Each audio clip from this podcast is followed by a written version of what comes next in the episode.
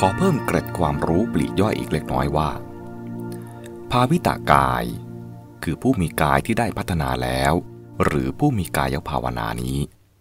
ที่ได้อธิบายว่า ได้พัฒนากายด้านการสื่อกับโลกทางอินทรีห้าหรือด้านการรับรู้ทางตาหูจมูกลิ้นกายนั้น บางทีอธิบายได้อีกนัยยะหนึ่ง โดยขยายความหมายของกายในข้อนี้ออกไป หมายถึงการสื่อสัมพันธ์กับโลก ด้านกายภาพหรือด้านวัตถุทั้งหมด ถ้าขยายความหมายของภาวิตากายออกไปอย่างนี้ ก็ปรับความหมายของภาวิตาข้อที่สองคือภาวิตาศีลให้เข้าคู่กันเป็นว่า ภาวิตาศีล คือผู้มีศีลที่พัฒนาแล้ว หรือผู้มีศีลภาวนา หมายความว่า ได้พัฒนาการสื่อสารสัมพันธ์กับเพื่อนมนุษย์ หรือการติดต่อเกี่ยวข้องแสดงออกทางสังคม ให้อยู่ร่วมกันด้วยดี ร่วมมือ สามัคคี และเกื้อกูลกัน การให้ความหมายภาวิตากายและภาวิตาศีลอย่างนี้ โยงไปถึงหลักการจำแนกศีลเป็นสี่หมวด หรือสี่ประเภท ที่เรียกว่า ปาริสุทธิศีล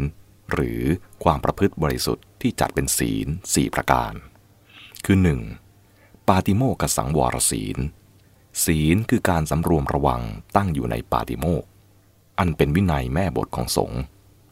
2. อินทรียสังวรศีล ศีลคือความสำรวมอินทรีย์ รับรู้ เช่นดูฟังอย่างมีสติ ให้ได้ปัญญาให้ได้ประโยชน์ ไม่ถูกอกุศลครอบงำ 3. อาชีวะปาริสุทธิศีล ศีลคือความบริสุทธิ์แห่งอาชีวะ เลี้ยงชีวิตโดยสุจริตชอบธรรม 4. ปัจจัยปฏิเสวนศีล หรือ ปัจจยสันนิสิตศีล คือการเสพใช้สอยปัจจัยสีด้วยปัญญาที่รู้ความมุ่งหมาย ให้ได้ประโยชน์ตามความหมายและคุณค่าที่แท้ของสิ่งนั้น รู้จักประมาณ บริโภคแต่พอดี ไม่บริโภคด้วยตัณหา ส่วนที่เป็นความสัมพันธ์ทางกายภาพ หรือกับวัตถุกับธรรมชาติ ก็อยู่ในภาวิตากาย